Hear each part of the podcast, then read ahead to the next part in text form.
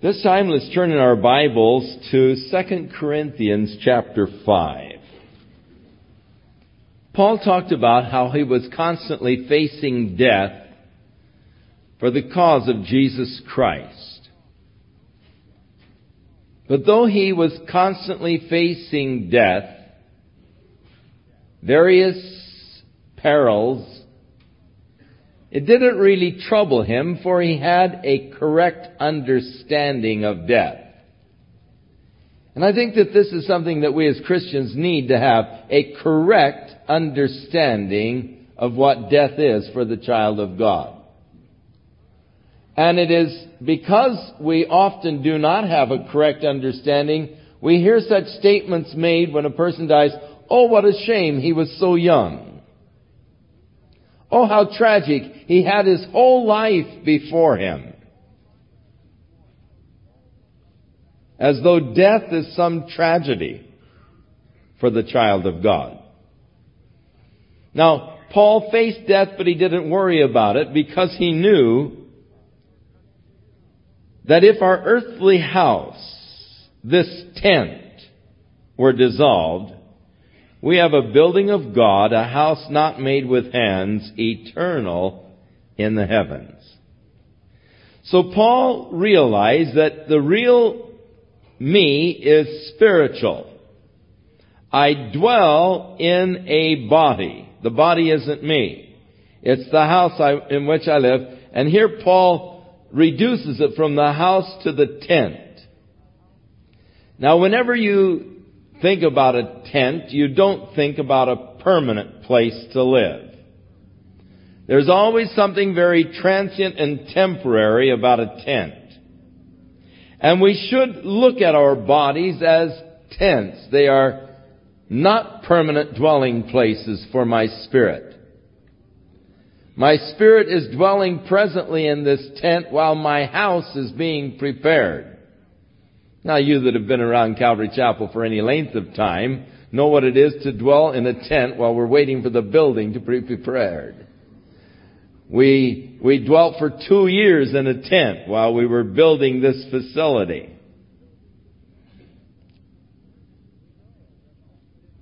We know that when this earthly tent is dissolved, when my body goes back to the dust, that I have a building of God it's not made with hands, eternal in the heavens. And so your contrast, the tent which is always thought of in temporal terms, and the building of God, not made with hands, which is eternal in the heavens. This tent in which I presently live is a composite of the genes of my ancestry.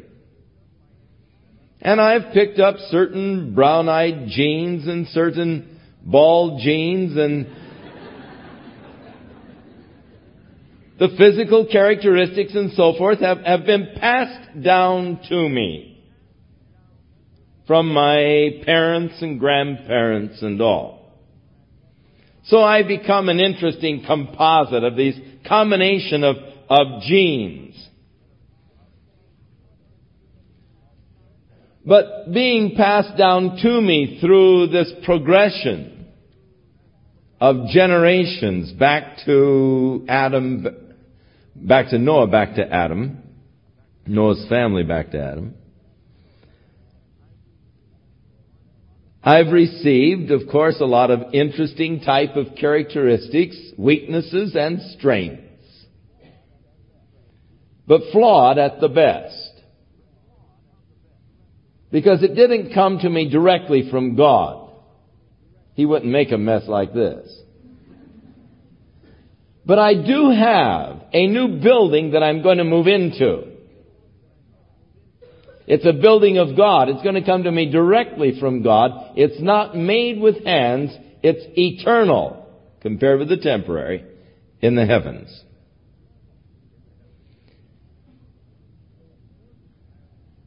So for the child of God,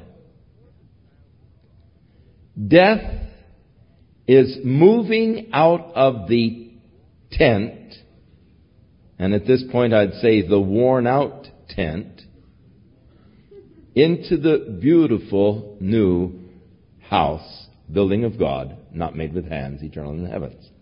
You remember Jesus said to his disciples, Let not your hearts be troubled. You believe in God, believe also in me. For in my Father's house there are many mansions, and I'm going to prepare one for you. Now our minds immediately go to Beverly Hills perhaps. And some of these beautiful estates, large column porches and all, and we think, oh my, you know, the Lord's going to take me by the hand and lead me up Glory Road and uh, we'll turn left on Hallelujah Lane and halfway down the lane on the right hand side, He's going to show me this beautiful white home with these large columns in front and He's going to say, Chuck, that's your new mansion.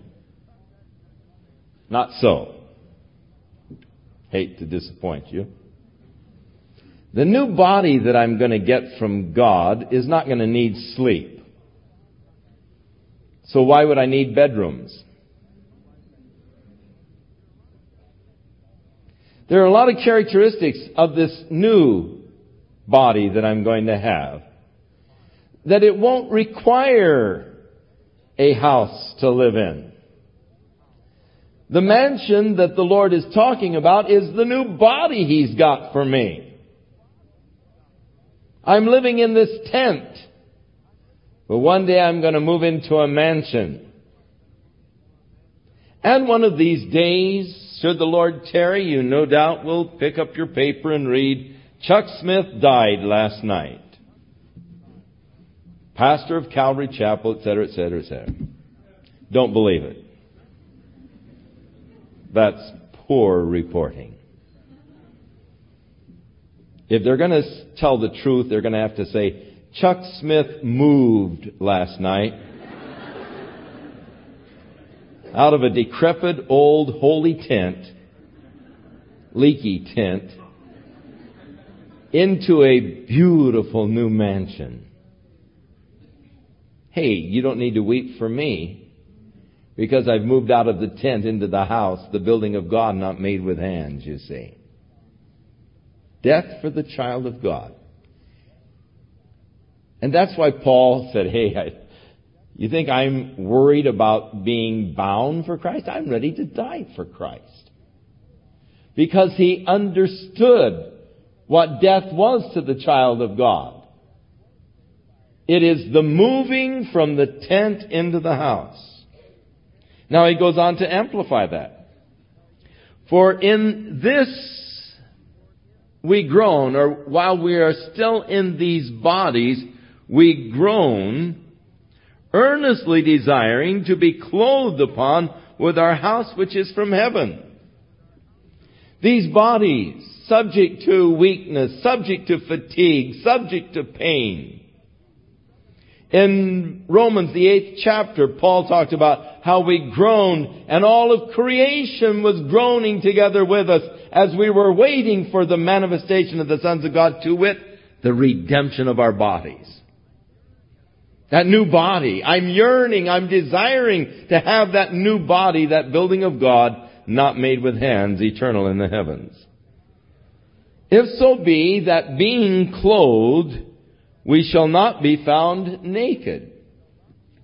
Now this completely eliminates any concept or thought of soul sleep.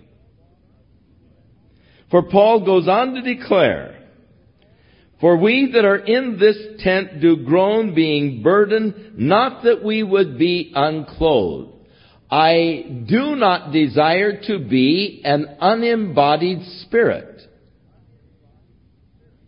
now, of course, the goal of the Buddhist is to someday progress into nirvana.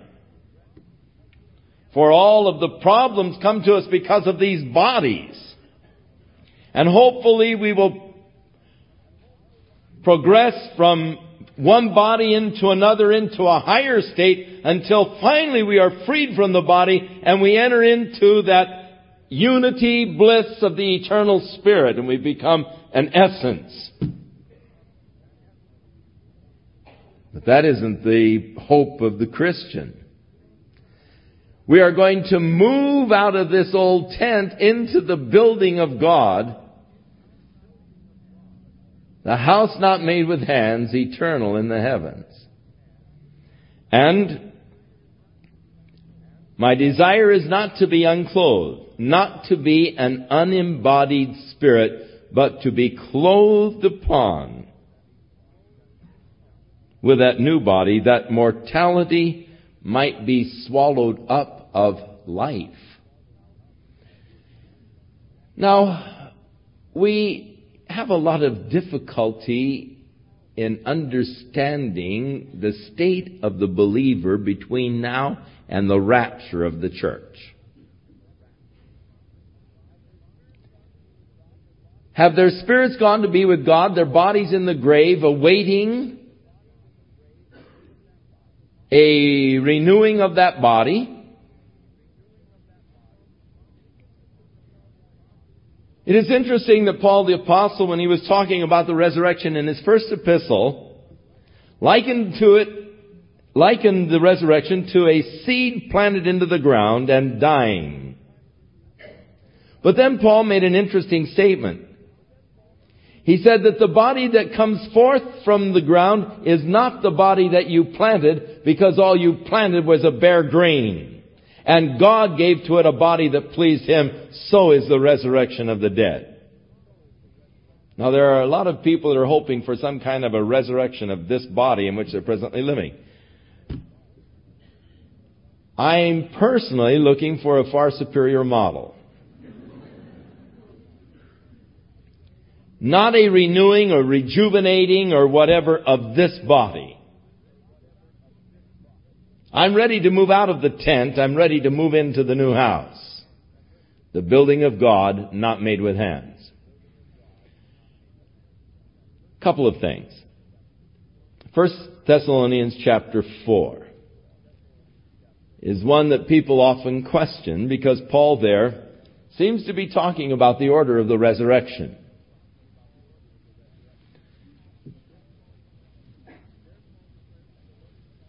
And there Paul declares, For the Lord himself shall descend from heaven with the voice of the archangel, the trump of God. The dead in Christ shall rise first, and we who are alive and remain shall be caught up together with them in the air to meet the Lord in the air, and so shall we ever be with the Lord. And so it brings confusion to them, thinking that somehow our spirits may be with God, but there will be a reuniting of our bodies and our spirits at the time of the resurrection.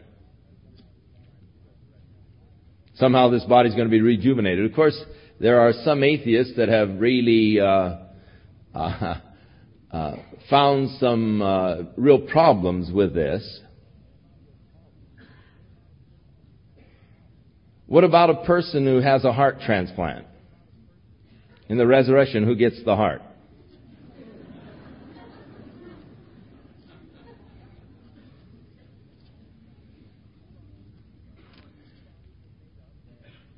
These bodies are made up of chemicals, molecules, elements. The same 17 elements in the dirt outside are the same 17 elements that make up your body. And when your spirit moves out of this body, this body goes back to dust. Dust thou art, and to dust thou shalt return. Spoken of the body, not of the spirit. As what was it? Longfellow said, Tell me not in mournful numbers, life is but an empty dream. For the soul is dead that slumbers. Things are not what they seem. Life is real, life is earnest. The grave is not your goal. Dust thou art to dust returneth was not spoken of the soul, spoken of the body. Now, back in the days of the Wild West, when a man was buried where he was shot, the body was buried in the ground, decomposed, went back to dirt, went back to the basic chemical elements. Prairie grass grew, the roots went down, took up some of the same chemicals that once made it up a part of a person's body. The cows grazed, took those chemicals into their systems, created milk which was drunk by others. And so the chemicals that were once a part of another person's body now become a part of my body as my body assimilates those chemicals and makes it a part of my body. So who gets the chemicals in the resurrection?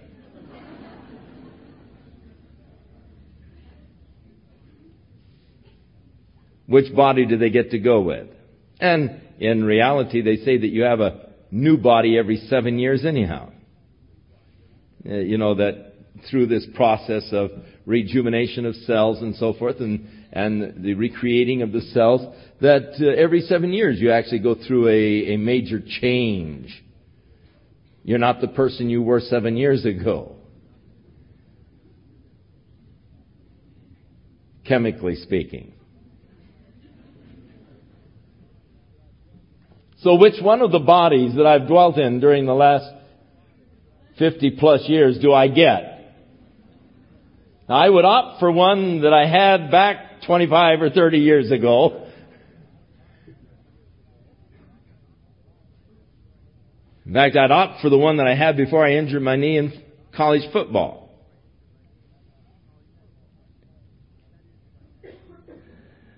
That is, if I had to make a choice of this body, but thank God I don't. I've got a whole new building of God, not made with hands, eternal in the heavens. Now, the Thessalonian believers were troubled because Paul had taught them the fact that Jesus was coming to establish his kingdom. But after Paul left, some of the believers there had died. And the rest of them were disappointed. They said, Oh, what a shame. They died before Jesus came. They won't have a chance to enjoy the kingdom now. How tragic they can't enjoy the kingdom of God because they died before Jesus came. So Paul was writing this section in chapter 4 as comfort to those who were concerned over their loved ones who had died before the Lord had come back for the church and established his kingdom. Now concerning those that have gone asleep in Christ, I'm going to write unto you that you sorrow not as those who have no hope. For we know that if Jesus both died and rose again, so then those that are asleep in Christ shall he bring with him at his coming. Now the Bible teaches that the Lord is coming for us in the clouds of the air.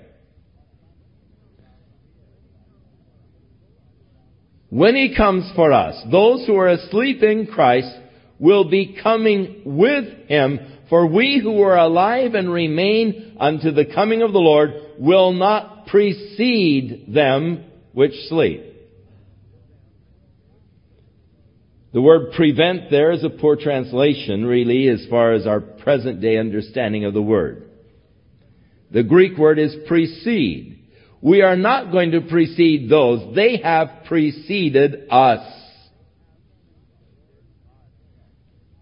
For the Lord himself shall descend from heaven with the voice of the archangel and the trump of God, and the dead in Christ shall rise first. That's correct. They have risen first. We're not going to precede them. Then we who are alive and remain will be caught up when the Lord comes with them in the clouds of heaven to receive us. Then we will be caught up together with them to meet the Lord in the air, and so shall we ever be with the Lord. As Chuck Missler so ably points out on many occasions, God dwells outside of time.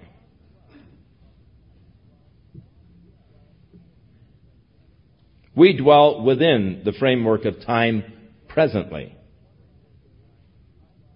But one of these days, I too will move outside of the time domain. I will no longer be bounded by time. For I will move at death into the eternal, which is outside of this time dimension. In the eternal, there is no past, present, and future. In the eternal, there is only present. as God sought to describe it through His name, I am that I am. Now our minds are so bound by the time dimensions that we cannot even think apart from time, apart from a beginning and an ending. My mind cannot even grasp or conceive the concept of timelessness. But I will as I enter into the eternal. Now, being in the eternal where everything is now in the present, I am,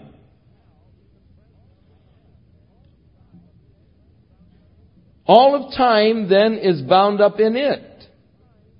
And you'd be able to look at the beginning and the ending of time at just one glance, one view, which God can do, because He's outside of time. And God proves that He can because He tells you of these things that are going to be happening down here, though maybe we are only at this point. Yet God goes ahead and speaks of things that are going to be taking place out at this point because He can see them as already existing. And God oftentimes speaks of things as existing, though they haven't yet existed in the framework of time because God knows they're going to exist. And so He speaks of them, being God, as though they already existed. God spoke of Isaac as existing before Isaac was ever born. But God can do that. Because outside of time, He looks down, and as far as God is concerned, Isaac was already born. And had married Rebekah, and the whole thing was all complete, as far as God was concerned, because He could see the whole thing. Of course, I'm sort of encouraged by that because God looking at the whole thing speaks of me being glorified. Now that hasn't happened yet, but God spoke of it in the past tense. Because He's outside of time and He can see that completion of my redemption through Jesus Christ and I've been glorified together with Him. And that's comforting that God would speak with such assurance of my future. I'm comforted by that. Because God knows it's going to be. Now, when I die, I leave the time dimensions. I enter into the eternal where everything is now. So anything that will ever be is already. So you can't say, well, in the future, you know, when the whole body is made up, then the Lord's going to bring me into the heavenly scene. Because I'm into the heavenly scene. I've passed into the eternal. I've passed out of time. And so I've left this time zone thing. I've entered into the eternal the moment my spirit leaves this body. It is my body that holds me within the time framework and the time dimension. And so those who are asleep in Christ have left the time dimension. They've entered into the eternal where the completion is already now. We'll catch up with them when we leave the time zone. For we too will enter into the eternal. So, he that hath wrought us for this self same thing is God. God is, is the one who has created me for this. He, is, he has purposed this for us. Who also has given to us the earnest of the Spirit. The down payment, so to speak. Or, as they refer to, earnest money. Show me you really mean it. You want to buy my car? Look, I've got an ad in the paper, fella. You say you're going to come back in 15 minutes. How do I know? What if someone calls me in five minutes, wants to buy the car, has the cash, you see? You really want to buy it? Give me some earnest money. Show your intentions.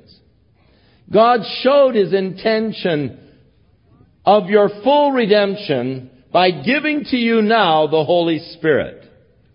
Of course, Paul re- refers to this also in the second chapter of Ephesians, being sealed with the Holy Spirit of promise, which is the earnest of our earnest of our inheritance until the redemption of the purchased possession.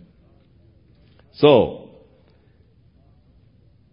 we are always confident knowing that while we are at home in the body, we are absent from the Lord, For we walk by faith and not by sight. But we are confident, I say, and willing rather to be absent from the body and to be present with the Lord. That's what I really desire. Now I know that as long as I am living in this body, I'm at home in this body, or this body is my home. I'm absent from dwelling there in the kingdom of God. But I would rather, I'm willing rather, to move out of this old body that I might be present with the Lord in His kingdom. So death releases me.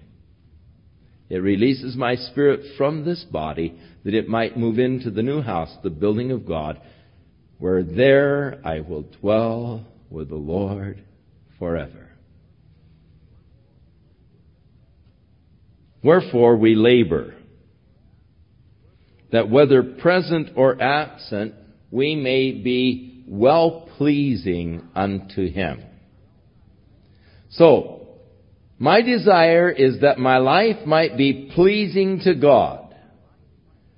While I'm living in this body, and when I ultimately move out of the body, my chief desire is that my life be pleasing to God. Again, that Jesus might be able to say to me, well done, thou good and faithful servant. Thou hast been faithful in the little things. Now I will make thee ruler over many. Enter into the joy of the Lord. The desire, the real driving purpose behind my life is to be pleasing to God. Paul, in writing to the Philippians, said that Christ might be glorified in my body, whether by life or by death. I really don't care. I just want to be pleasing. I want the Lord to be glorified through me. For we must all appear before the judgment seat of Christ, that everyone may receive the things done in his body according to that which he has done, whether it be good or bad. Now this is not to be confused with the great white throne judgment of God in Revelation chapter 20, where the sinners will all appear before the judgment bar of God.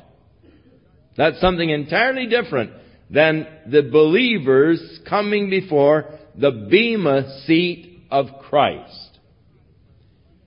This Bema seat of Christ is much like the Olympics judges seat, where the participants in the various contests would come before the Bema seat and the judges would lay on their heads the wreaths laurel or olive to indicate their success in their particular event. Instead of the gold, silver, and bronze medals, they received something far more corruptible in those days of the Olympics. They received these wreaths made out of laurel or out of olive branches and all, and they were placed on their head, and that's what Paul was talking about how that they train, they exercise, they discipline their bodies for a corruptible crown, but we are working for an incorruptible crown. But how they put us to shame and the discipline that they exercise for that corruptible crown and how carelessly so often we run the race for the incorruptible crown.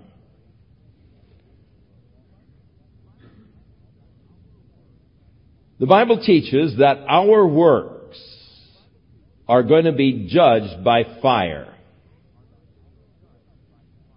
And those works which are wood, hay, and stubble will be consumed. Those works of ours which can survive this fire, we will then be rewarded for. A lot of things that are done in the name of Christ will receive no reward at all. in heaven. Jesus in the Sermon on the Mount, beginning the sixth chapter, said, Take heed to yourself that you do not your righteousness before men to be seen of men, for I say unto you, you have your reward. Our works are to be judged, what sort they are, or what the motive was behind them. And Jesus illustrated this principle in how we pray, how we give, how we mortify the flesh. There are two ways of praying.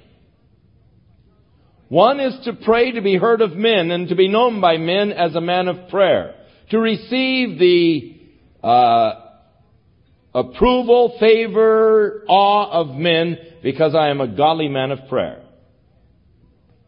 Or there are prayers that are unto God. Prayers in the closet, the secret prayers. And I'm not really concerned about man hearing me pray, but about God. Now, if I'm praying for the effect that it will have on men, so men will say, oh my, what a wonderful man of prayer. Then Jesus said, you have your reward. Everybody knows what a wonderful man of prayer you are. But you should rather pray to your Father which sees in secret, and then your Father which sees in secret will reward you. Now, it all depends on where you want to get your perks. If you want to get them from man now, then you can go ahead and live your religious life in such a way that everyone can see and know what you're doing and all acclaim what a marvelous, wonderful person you are. You can do things in such a way as draw attention to yourself. Oh, there are several ways by which you may cleverly just call attention to people of, of the depth of your own devotional life. Even your tone of voice, even the way you sort of get an, you know, sort of an ethereal look on your face, sort of a saintly look, you know, as you begin to talk about things in spirit, you sort of sigh, you know, and the Lord has been you know, and you can, you can, you can get the message across how close you walk with God. How deeply spiritual you really are. The, the body gestures and all, you know. Subtle little ways by which I let people know how spiritual I really am. But the problem is, as I am doing that, I'm really fouling up my future as far as the rewards from God are concerned. My works are going to be judged. I will stand before the judgment seat of Christ. There will be a fiery judgment, and those works coming from the wrong motivations will be burned. Those that endure the fire, I'll be rewarded for. As the Lord gives to me that crown of righteousness and my position in the heavenly kingdom will be determined much by my faithfulness re- to the responsibilities that God has given to me now. Now, do not confuse this with salvation. Salvation is God's gift to you through your faith in Jesus Christ. By grace are you saved through faith, that not of yourself. It is a gift of God, not of works, lest any man should boast. So don't confuse this with your salvation, which many people do. There is nothing I can do of works to enhance my salvation. That's complete. My righteousness is complete in Jesus Christ. And yet, my works are to be judged before the bema seat or the judgment seat of Christ that I might receive the reward or in some cases the loss of reward because of the improper motivations behind the works. So those works which remain after the fiery judgment, they're put in the crucible of fire and they're determined what sort they are. Those gold and silver, refined, God will say, well done, blessed, you know, here's your reward. Now you can have Hawaii.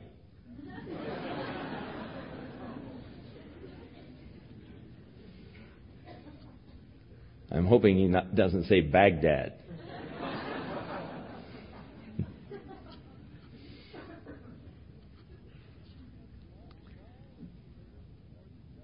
We must all appear before the judgment seat of Christ, that everyone may receive for the things that were done in his body according to what he has done, whether it be good or bad, as far as my works for the Lord. Knowing therefore the fear of the Lord, and the word terror is, is a old English word which has lost its, it's come to a totally new meaning. The word is, is the fear of the Lord.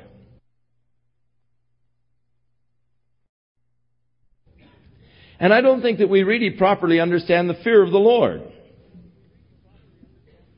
You see, for many years, I feared that the Lord might hurt me. Because I had a wrong concept of God. Now I fear that I might hurt the Lord. And I think that that's what the fear of the Lord really is. The fear that I might hurt Him. By my failure to do what He wants me to do. My failure of living up to His expectations or desires. He, he doesn't have His desires for me. Knowing therefore the fear of the Lord, we persuade men, but are made manifest unto God, and I trust also are made manifest in your own consciences. For we commend not ourselves again unto you. Now, again, the false teachers that had followed Paul in Corinth, those Judaizers and others who were sort of speaking in a degrading way of the grace that Paul had taught, they also were putting down Paul himself as an authority. They had challenged his apostleship. He's just some renegade. He's a Jimmy Jones. And they were saying mean things about Paul. But Paul said, I don't have to have letters of recommendation to you as others need letters of recommendation.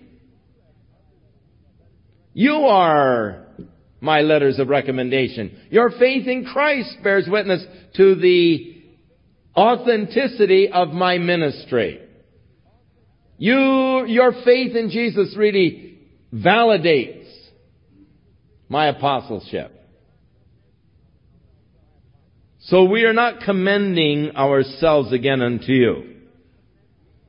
But we give you an occasion to glory on our behalf that you may have somewhat to answer them that glory in appearance and not in heart. So for those who were loyal friends of Paul, Paul said, look, I'm writing these things, not that I'm commending myself to you, but when these guys come along and give their, you know, wild stories and reports about me, at least you'll have something to answer them with. Those men who glory in appearance. And there are unfortunately a lot of those people today who still glory in appearance and not in heart. They accused Paul of being crazy. They said, that guy's crazy. It's interesting that um, Paul, on other occasions, was also thought to be crazy. You remember when Paul was making his defense before Agrippa. Uh, Festus finally cried out, Paul, you're crazy! Your much learning has made you mad. And, and so that was something that followed Paul around because he was a radical. And his detractors were, were saying, oh, the guy's crazy. And so Paul said, if I am crazy, and that word beside ourselves is a, it means a person who is to the point of talking to himself. So I say, yes, I want to go there. Are you sure you want to go there? Yes, I want to go there. well, why do you want to go there? Well, I just want to go there, you know. And, and a guy gets to talking to himself. He's beside himself. There's two persons, you know, and, and so here I am and here I am and, and we're having a conversation back and forth and, and he's beside himself. So Paul said, if I'm beside myself,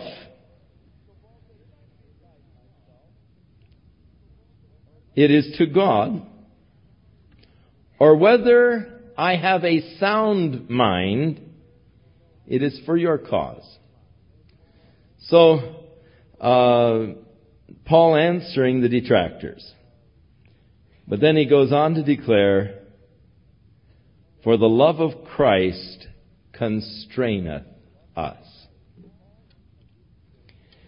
Now, Paul introduces here the subject of the love of Christ as a constraining force within his life. He's not really talking here about motivations to ministry, though we so often hear this taught as motivation to ministry.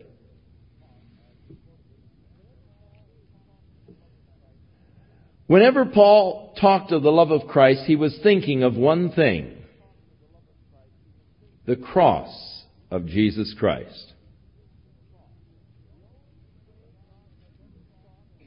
The only way God has ever sought to show or to prove that He loved you was by sending His Son to die for your sins. And whenever God wants to declare His love for you, He always declares it through the cross. Herein is love, not that we love God, but that God loved us and sent His Son to be the propitiation for our sins. For God commended or demonstrated His love towards us in that while we were yet sinners, Christ died for the ungodly. For God so loved the world, He gave His only begotten Son. And always God's love for you is tied up in the death of Jesus Christ for you. And they never thought of the love of God apart from the cross. Because that is God's demonstration. His supreme demonstration of His love. Greater love has no man than this, that a man will lay down his life for his friends. And so as Paul says, for the love of Christ constrains me, his mind is now taken to the death of Christ for mankind. For we thus judge that if one died for all, then were all dead. The love of Christ forces me to this conclusion. The fact that He died for all indicates that all men then were dead. Paul said in Ephesians 2, And you hath He made alive who were dead as the result of your trespasses and sins. All have sinned and come short of the glory of God. The soul that sinneth it shall surely die. If those scriptures both be correct, then the assumption must be made that all natural men are dead. That is spiritually dead, which is the separation of a man's consciousness from God. Jesus said, if you live and believe in me, you will never die. That's why I say, don't believe it if the paper's right, I've died. I cannot die. I will move. Yes, thank God for that. But I won't die. For I will never be separated from God because of Jesus' death for me. Never for a moment will I be separated from him. And that's what real death is. Physical death, the separation of your consciousness from your body. You're not to worry or be fearful about that. But what you really need to fear is the separation of your spirit from God for eternity. That's what you ought to be concerned about. Now it's interesting that the opposite is true in most cases. Most people are so concerned about their physical deaths but think nothing of spiritual death. But Jesus said, Don't be afraid of those who can kill your body and after that have no power, but rather fear him who after the body is dead is able to cast both soul and spirit into Gehenna. I say unto you, fear ye him.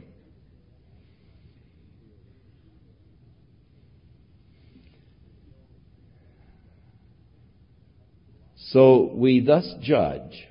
We come to the logical conclusion if Jesus died for all men, then it must be that all men were dead.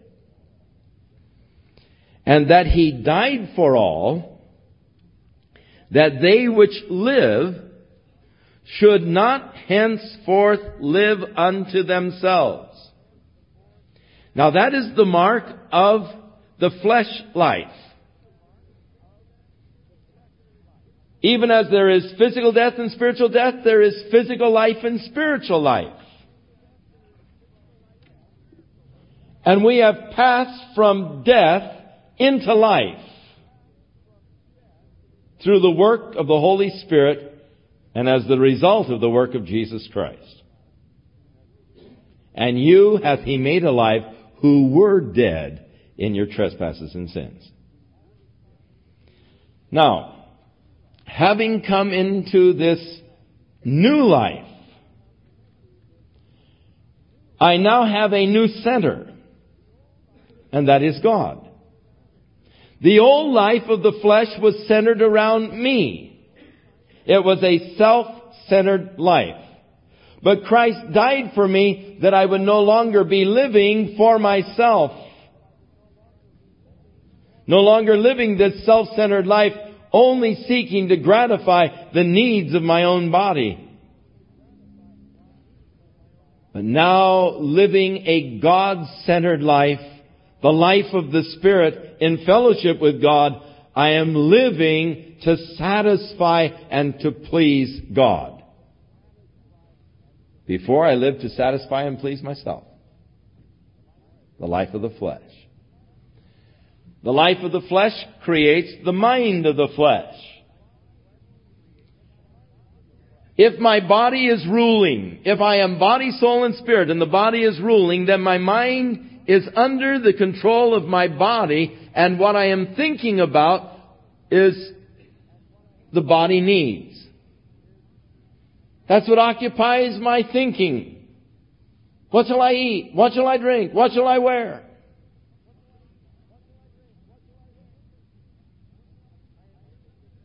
If I am living the new life after the Spirit, a God-centered life, then I have the mind of the Spirit.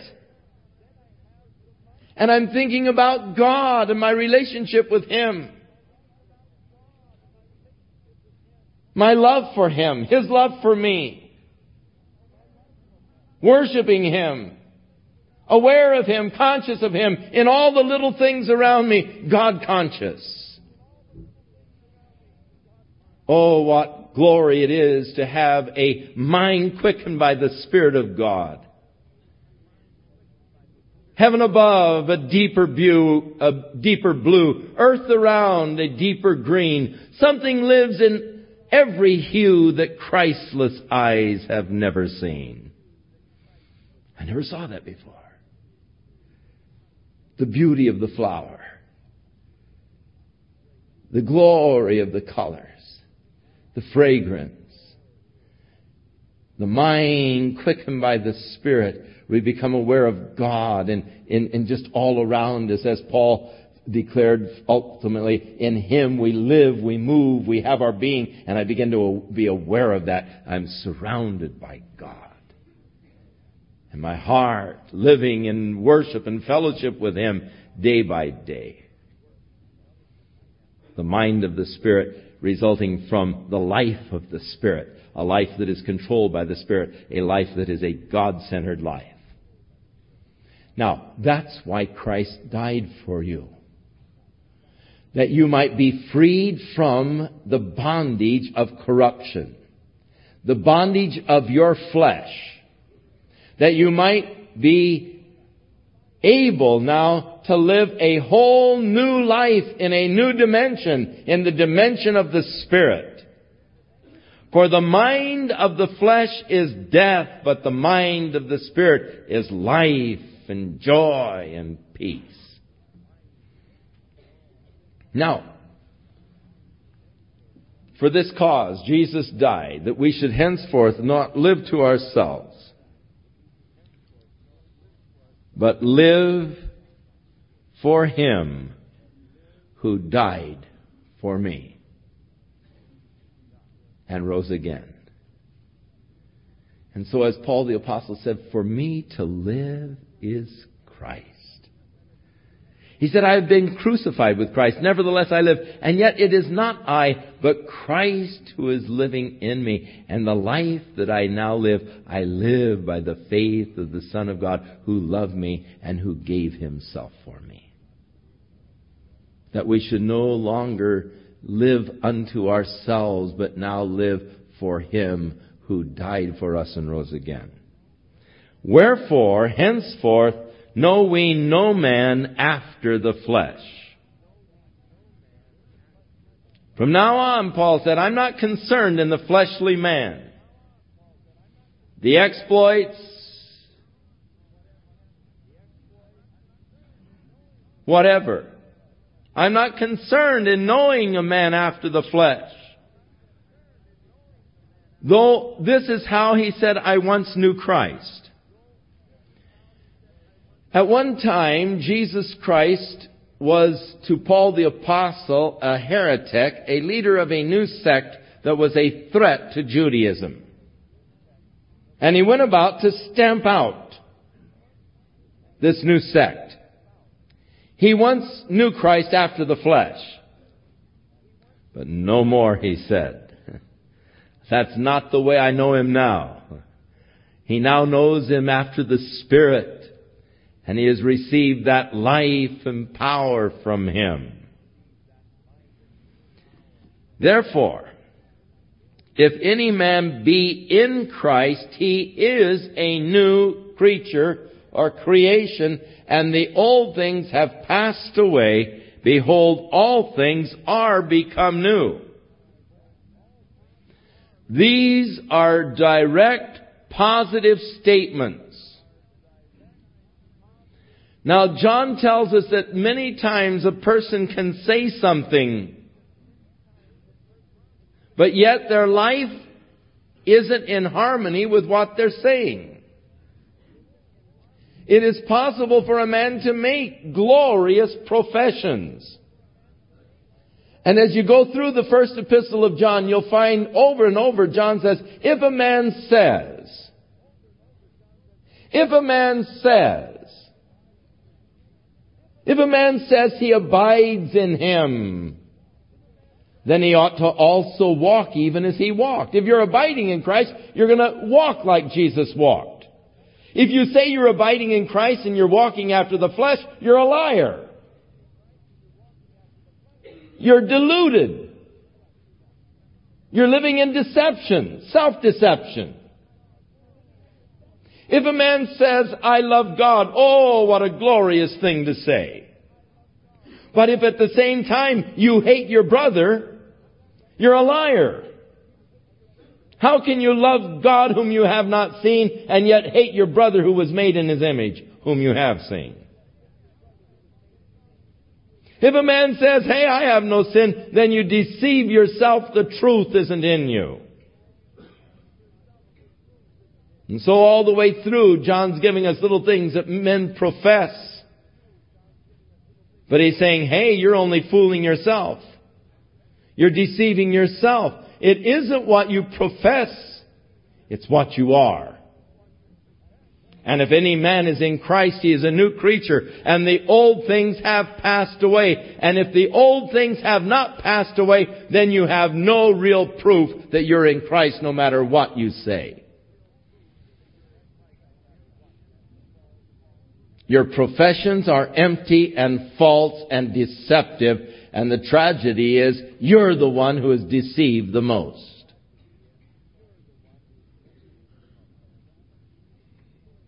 So many people in church are deceived into thinking that their attendance at church is going to buy them a place in the kingdom of God. Their giving to the church is going to secure their place in heaven. Their faithfulness to the church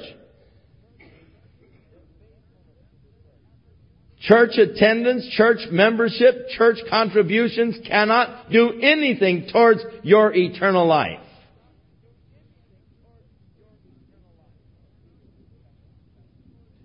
And these things can be a deception. Oh, well, I pray. Well, Isaiah said, that God's hand is not short that he cannot save, neither is his ear heavy that he cannot hear, but your sins have separated you from God. And if you are regarding iniquity in your heart, the Lord doesn't even hear you. It's like cutting the telephone line that comes to your house. And then going in and dialing the number and, and talking to your sweetheart and telling her how much you love her and all the glorious things you think about her. Well, it's not going anywhere. You've got a broken connection. It's going into the ground. The wire's grounded outside. And no matter how beautiful or persuasive you may be uh, expressing yourself, your heart, your love, it's not doing anything, not getting any results. And so prayer. If you're regarding sin in your heart, sin breaks your connection with God. And prayer is meaningless. Oh, it's worse than that. It's deceptive because you have a tendency to still rest on the fact, well, I pray. You know, I know I'm not doing what I should. I know I'm not living like that. But I still pray. But prayer becomes, in that case, a deceptive thing. It's the changed life. It's the new life manifested by the fact that the old things are passed away. You cannot continue to live after the flesh and walk after the flesh. The life of the flesh and the life of the spirit are mutually exclusive. Be not deceived. God is not mocked. Whatsoever a man sows, that shall he also reap. And if you sow to the flesh of the flesh, you're going to reap. And if you sow to the Spirit of the Spirit, you will reap. But the works of the flesh are manifest, which are these. And Paul gives us that horrible list, the works of the flesh, of which unfortunately we are all too familiar. Strife, envying, deceit, murders, lies, fornication, adultery. But Paul said, let no man think that if he is doing these things, he is going to inherit the kingdom of heaven. You better read that list over again. Read it prayerfully. And read Paul's conclusive remarks. If you are living after the flesh, don't think you're going to inherit the spiritual kingdom of heaven. If any man's in Christ, he's a new creature. The old things have passed away. Have they? That's the question. Let a man examine himself because you're going to stand before the judgment seat of Christ.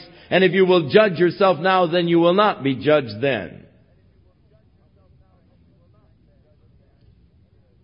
How much time do you spend living after the Spirit and how much time do you live, spend living after the flesh?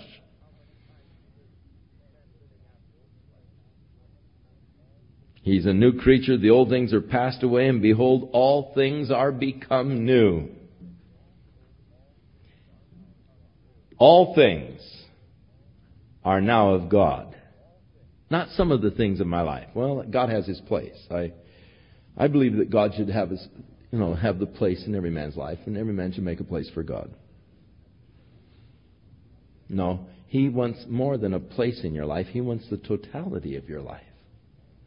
All things are of God, who hath reconciled us unto himself by Jesus Christ, and hath given us the ministry of reconciliation.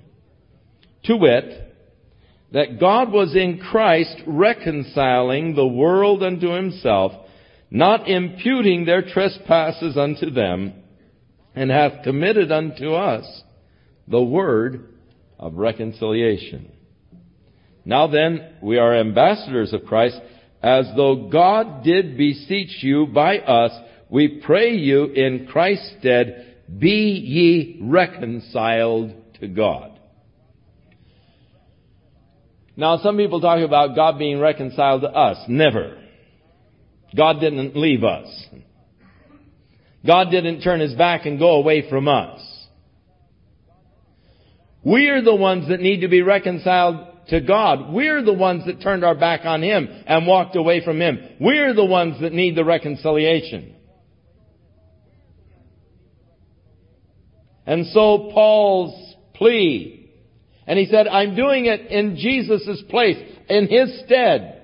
As for God, I'm doing it. I'm an ambassador. A representative of God. I'm speaking on His behalf, in His stead. Be ye reconciled unto God.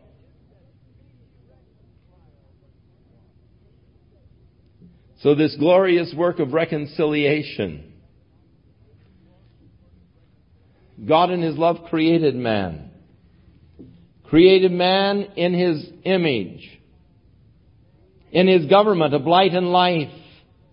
That man might live in fellowship with God and know the glory, the joy, the beauty of living in fellowship with God.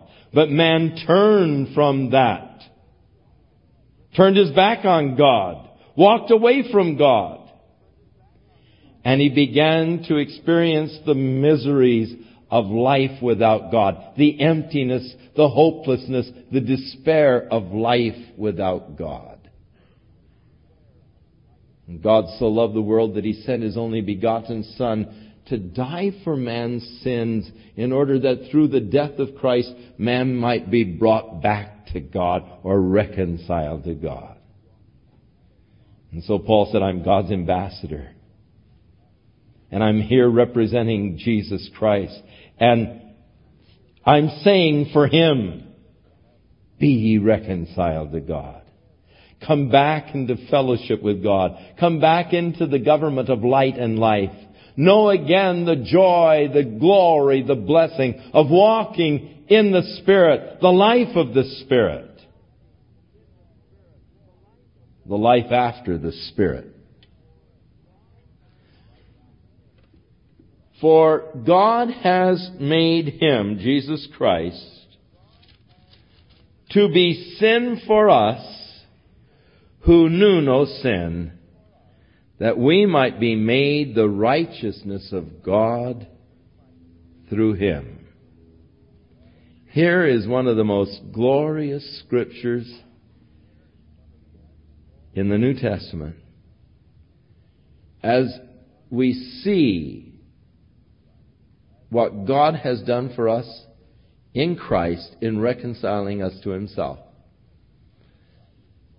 All we like sheep had gone astray. We turned every one of us to our own ways, and God laid on Him the iniquities of us all. God made Him to be sin for us, who knew no sin.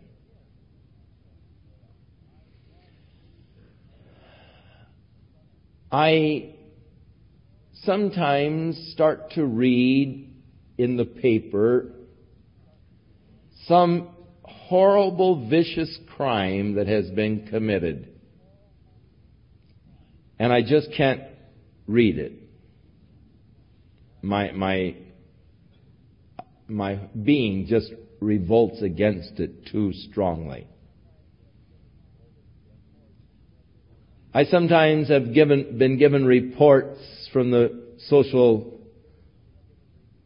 welfare department of child abuse and some of the things that are done to these little one, two, three year old babies.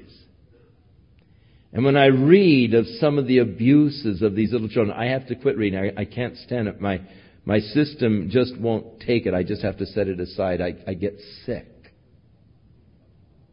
I cannot conceive a person doing such horribly ugly, vile things. And, and my whole being just is revolted by it. And I'm not that righteous a person. I have my own flaws. I've done some pretty terrible things myself.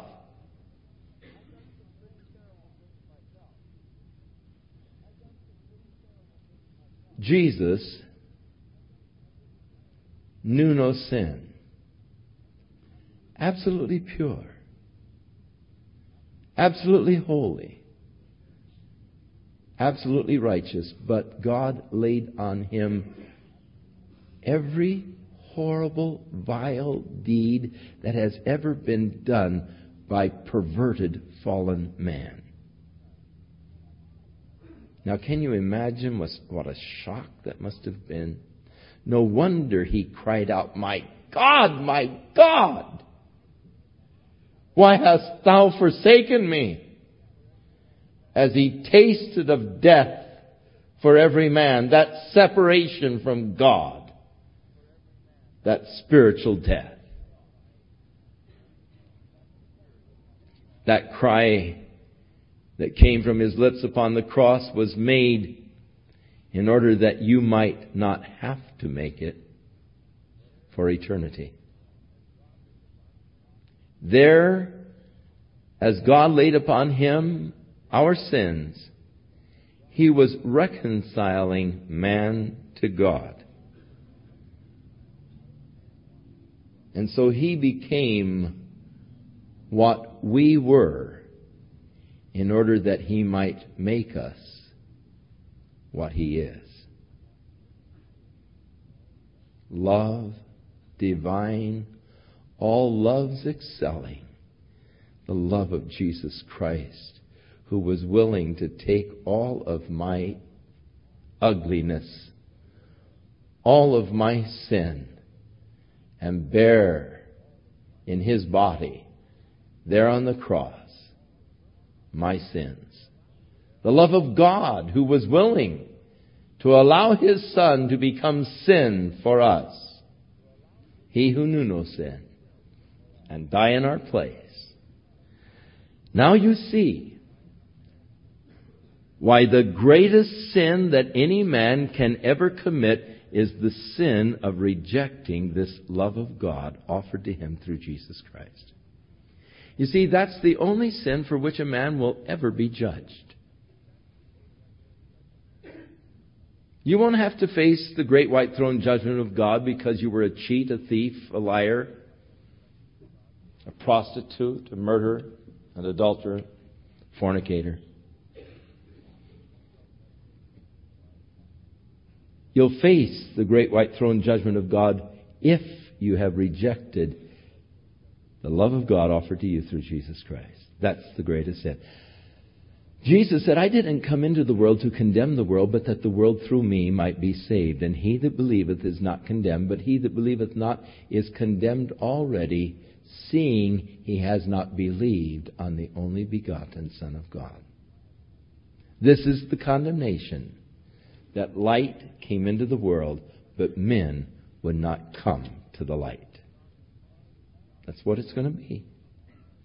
God has offered salvation, but you didn't take it. God has offered love, but you rejected it. No hope. For there remains no further or no other sacrifice. There's nothing else you can do for, to, for the atoning of your sins, for being reconciled to God. No other way you can be reconciled to God. That's why Satan hates the cross. That's why your cults hate the cross. That's why the liberals hate the cross. The cross declares to mankind there is only one way by which you can be reconciled to God. And that's through the cross and the death of Jesus Christ. And if you reject that, there remains no other sacrifice, only the fearful looking forward to of the fire indignation of the wrath of God, which will devour his adversaries.